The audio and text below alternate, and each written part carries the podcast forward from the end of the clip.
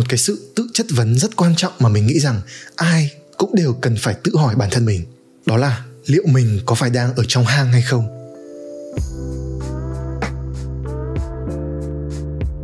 Thử tưởng tượng ấy, là bạn được sinh ra ở bên trong một chiếc hang tối. Tất cả mọi người ở trong hang ấy đều chưa từng được biết về thế giới bên ngoài. Và cái hang đó là tất cả những gì mà họ biết. Đấy là một cái cuộc sống bị giam cầm mà chính bản thân họ lại không tự nhận ra điều đấy ở trong hang ấy thì có một cái ngọn lửa. Nó hắt lên tường những cái bóng, tạo ra hình thù và những sự chuyển động. Và những người ở trong hang ấy, họ nhìn vào những cái bóng này và lầm tưởng rằng đấy là toàn bộ sự thật. Và mình chỉ cần chú ý quan sát những cái bóng là mình sẽ trở nên hiểu biết. Nghe đến đây thì có thể là bạn sẽ thấy nó hơi kỳ lạ. Nhưng đây thực chất lại là một cái câu chuyện ngụ ngôn rất là nổi tiếng trong triết học phương Tây. Nó được viết bởi Plato từ hơn 2.300 năm trước trong cái bộ sách kinh điển The Republic hay là Nền Cộng Hòa. Và cái câu chuyện nó diễn ra thế này. Cho đến một ngày ấy, bằng một cách nào đó mà có một người tìm ra được khỏi hang. Ánh sáng ở bên ngoài làm cho người này bị chói mắt. Nhưng mà sau khi được thích nghi với cả ánh sáng ấy thì anh ta mới lần đầu tiên được trải nghiệm cuộc sống thật sự ở bên ngoài được nhìn thấy mặt đất được nhìn thấy bầu trời được nhìn thấy cỏ cây hoa lá được nhìn thấy sự rộng lớn của vũ trụ và anh ấy mới nhận ra rằng đây mới là thế giới thật còn những cái bóng mà mình từng được nhìn thấy ở trong hang ấy chỉ là những cái ảo ảnh mà thôi. Sau khi được cảm thấy say mê trước cái sự bao la và kỳ diệu của cuộc sống như vậy thì anh này quay trở về trong hang tìm cách thuyết phục mọi người về những gì mà mình đã nhìn thấy. Hy vọng rằng là mình sẽ có thể giúp mọi người thoát ra được khỏi hang và được nhìn thấy thế giới thật ở bên ngoài. Nhưng mà cái kết là ấy, không ai nghe không ai tin anh này cả vì nó hoàn toàn mâu thuẫn với thế giới quan của những người đang sống ở trong hang nên họ thấy những gì mà anh này nói là hoang đường và không đúng sự thật. Và họ chọn sống với cái sự thật của mình. Còn hơn là phải kiểm chứng xem cái sự thật ấy, nó thật sự là gì. Trong suốt lịch sử ấy, thì cái câu chuyện này đã từng được rất là nhiều thế hệ lấy ra để phân tích mổ xẻ và diễn giải những ý nghĩa đằng sau mà nó truyền tải. Và trong nội dung của mình ngày hôm nay thì mình muốn gửi gắm đến với mọi người một số những bài học một số những suy nghĩ mà mình đã rút ra được từ đây. Tất nhiên là nó sẽ dựa trên những cái đúc kết chủ quan của mình thôi nhưng mà mình hy vọng rằng là nó vẫn sẽ có thể mang lại được một chút giá trị cho các bạn trên cái hành trình phát triển bản thân mình về tư duy và nhận thức. Và ok, mình bắt đầu nhé ngụ ngôn về cái hang của Plato ấy khiến mình nhớ tới một câu chuyện dân gian ở Việt Nam về con ếch ngồi ở trong đáy giếng. Nó ở dưới đáy nhìn lên trên miệng giếng và thấy cả bầu trời chỉ bé nhỏ như là một cái vung và nó tự nghĩ rằng là mình thật là ghê gớm nhưng mà thực chất là nó chỉ đang ở trong xó mà không biết thế giới ngoài kia thật sự rộng lớn thế nào. Mặc dù hai câu chuyện này diễn ra theo những cách khác nhau và với những cái mục đích khác nhau, nhưng mà nhìn chung ấy thì mình nhận thấy có một cái điểm tương đồng. Cả hai câu chuyện cùng nói lên một điều rằng là cho dù chúng ta có cảm thấy tự tin như thế nào về những gì mình biết, thì thật ra ấy là cái thế giới quan của chúng ta nó vẫn còn nhỏ bé, hạn hẹp và thậm chí là có thể không phản ánh đúng sự thật và nó khiến cho mình đặt ra một câu hỏi, một cái sự tự chất vấn rất quan trọng mà mình nghĩ rằng ai cũng đều cần phải tự hỏi bản thân mình. Đó là liệu mình có phải đang ở trong hang hay không? Cái câu hỏi này đặt mình vào vị thế của một cái người đang phải tự phản biện lại những gì mà mình luôn cho là đúng. Liệu những thứ mà mình nghĩ là sự thật ấy, nó có thật sự là sự thật hay không? Hay nó chỉ là những cái ảo ảnh của sự thật? Nó là những cái bóng trong hang trong câu chuyện của Plato hay nói cách khác ấy, là những cái niềm tin chủ quan và phiến diện. Đối với mình ấy thì việc thoát ra khỏi hang là một hình ảnh mang tính biểu tượng. Nó là một cái quá trình đi từ chỗ tối cho đến chỗ sáng đi từ sự vô minh cho đến sự hiểu biết. Và nó có thể được diễn giải ở nhiều tầng nghĩa. Nó nhắc nhở mình rằng là ai cũng đều có những điểm mù có những sự hạn chế trong nhận thức và tư duy mà chúng ta thường không tự nhận ra được và nếu như chúng ta không sẵn sàng tự soi xét lại mình ấy thì chúng ta sẽ rất dễ bị mắc kẹt trong những cái thiên kiến và vô thức tự cản trở mình trong cuộc sống.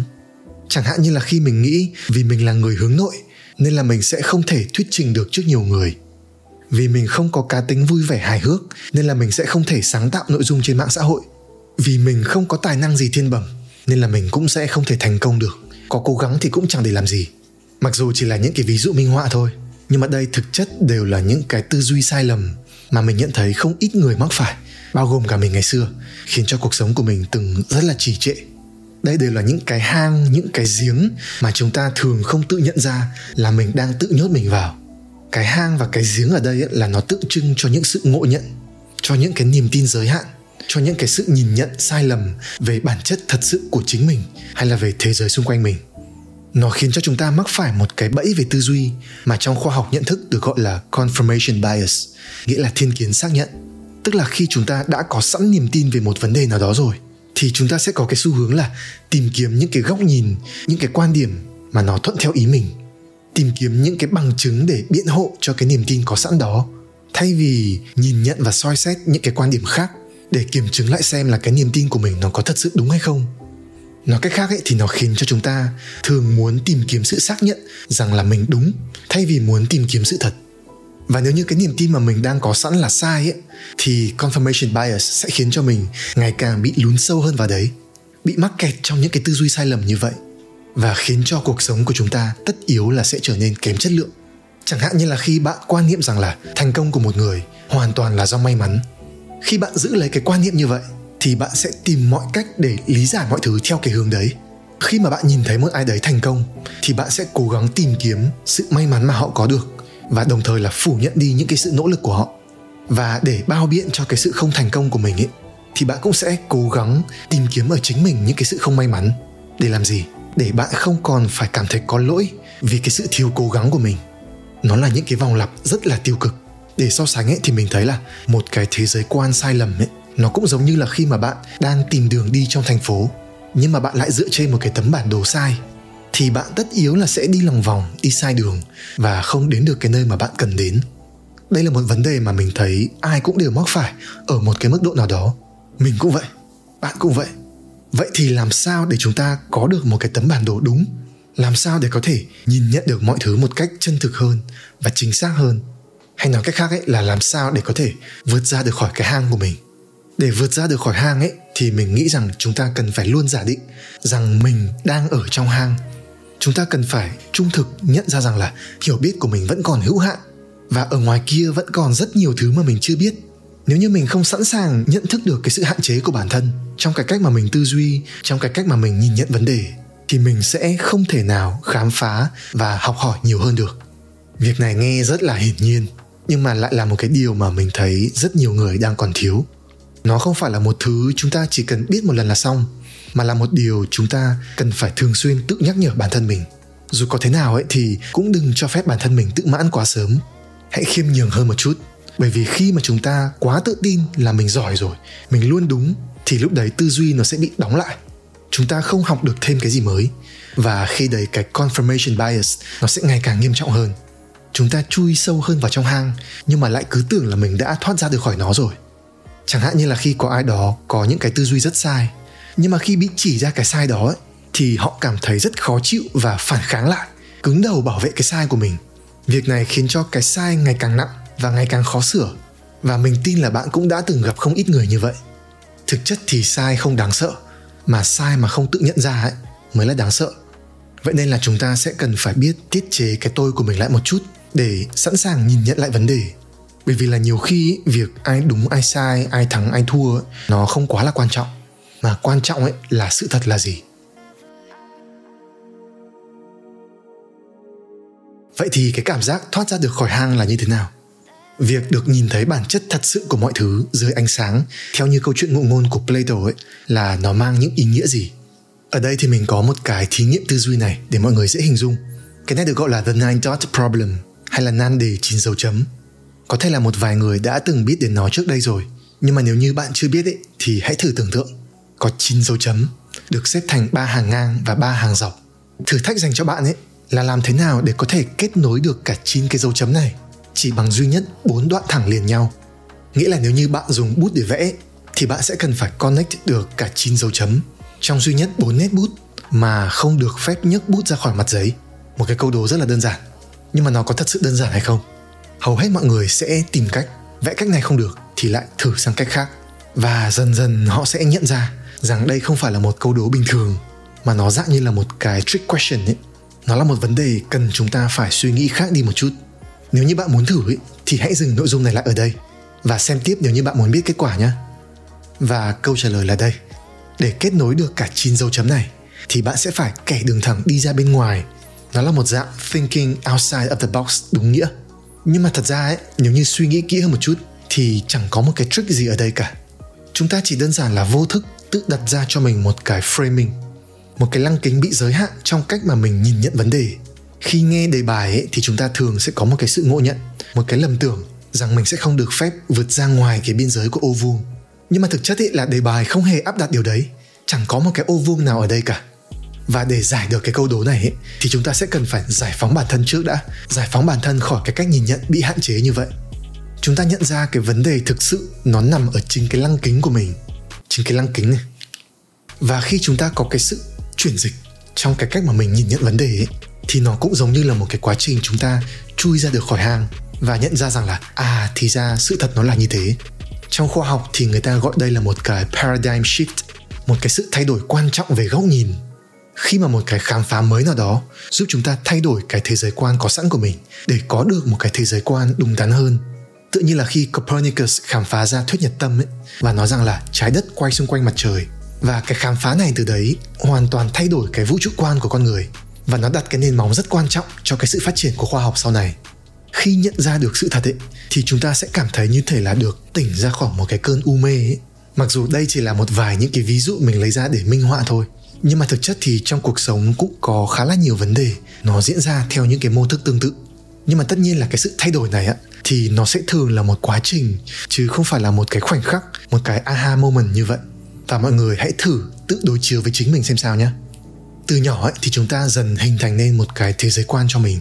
Một cái cách nhìn nhận cuộc sống được định hình bởi gia đình bởi thầy cô trường lớp bạn bè bởi môi trường sống xung quanh cho đến khi dần lớn ấy chúng ta bước ra ngoài xã hội nhiều hơn khám phá nhiều hơn trải nghiệm nhiều hơn tiếp xúc với nhiều người lắng nghe thêm nhiều quan điểm tích lũy được thêm nhiều trải nghiệm và thậm chí là thất bại và sai lầm rất nhiều lần thì tất cả những cái tác động bên ngoài đó nó dần khiến cho cái thế giới quan của chúng ta được thay đổi, được khai phóng và mở rộng ra hơn.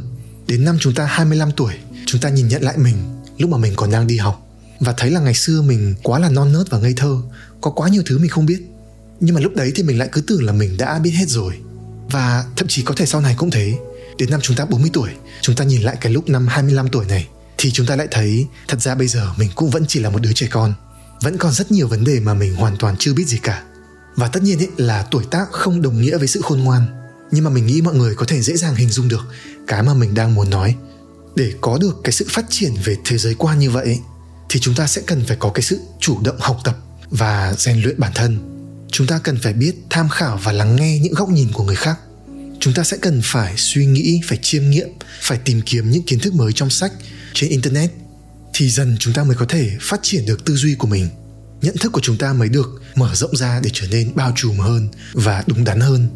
Và khi tâm trí được mở rộng ra như vậy, thì chúng ta sẽ dễ dàng tìm ra được cách giải quyết cho những vấn đề ở hiện tại. Chẳng hạn như là những vấn đề tình cảm tuổi 20, vấn đề về sự nghiệp tuổi 25, vấn đề tài chính tuổi 30, vân vân. Như là Albert Einstein có một cái câu nói này mà mình thấy rất hay. No problem can be solved from the same level of consciousness that created it có nghĩa rằng là một vấn đề sẽ không thể được giải quyết bằng cái trình độ nhận thức vốn đã tạo ra cái vấn đề đấy vậy nên ấy, để giải quyết được thì chúng ta sẽ cần phải nâng cấp bản thân mình lên đạt được đến một cái trình độ về nhận thức cao hơn nói cách khác ấy, là bạn sẽ cần phải vượt lên trên những cái giới hạn của mình hiện tại, thoát ra khỏi hang và nhìn thấy được bản chất thật sự của vấn đề. Chẳng hạn như là những vấn đề về tài chính cá nhân mà mình đang gặp phải đi.